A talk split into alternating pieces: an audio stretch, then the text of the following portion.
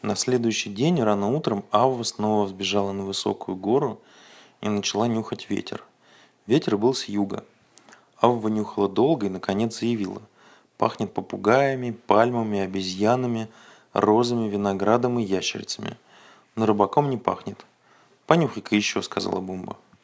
Пахнет жирафами, черепахами, страусами, горячими песками, пирамидами, но рыбаком не пахнет. «Ты никогда не найдешь рыбака», — со смехом сказала Хрюхрю. Нечего было и хвастать. Авва не ответила. Но на следующий день рано утром она снова взбежала на высокую гору и до самого вечера нюхала воздух. Поздно вечером она примчалась к доктору, который спал вместе с Пентой. «Вставай, вставай!» – закричала она. «Вставай, я нашла рыбака, да проснись же, довольно спать!» «Ты слышишь, я нашла рыбака, я нашла, я нашла рыбака! Я чую его запах, да-да, ветер пахнет табаком и селедкой!» Доктор проснулся и побежал за собакой. «Из-за моря дует западный ветер», – кричала собака. «И я чую запах рыбака. Он за морем, на том берегу. Скорее, скорее туда». Авва так громко лаяла, что все звери бросились бежать на высокую гору. Впереди всех Пента. «Скорее беги к моряку Робинзона!» – закричала доктор Авва. «И проси, чтобы он дал тебе корабль. Скорее, а то будет поздно». Доктор тотчас же пустился бежать к тому месту, где стоял корабль моряка Робинзона. «Здравствуй, моряк Робинзон!» – крикнул доктор. «Будь так добр, одолжи твой корабль. Мне опять нужно отправиться в море по одному очень важному делу». «Пожалуйста», – сказал моряк Робинзон, – «но смотри, не попадайся пиратам. Пираты – ужасные злодеи, разбойники.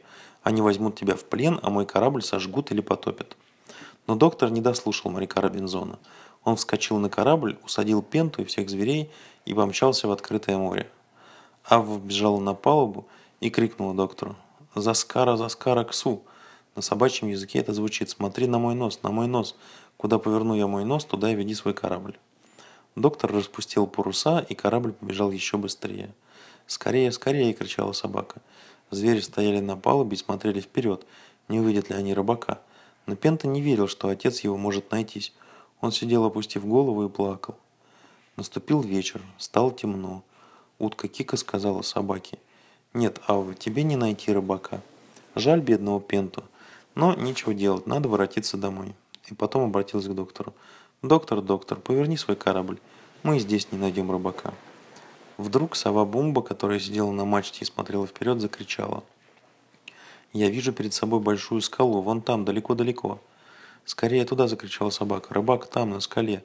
Я чую его запах, он там». Вскоре все увидели, что из моря торчит скала – Доктор направил корабль прямо к этой скале. Но рыбака нигде не было видно. «Я так и знала, что Ава не найдет рыбака», — со смехом сказала Хрю-Хрю. «Не понимаю, как доктор мог поверить такой хвостунишке».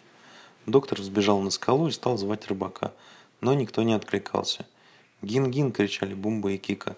«Гин-гин» по-звериному значит «ау». Но только ветер шумел над водой, да волны с грохотом разбивались о камни.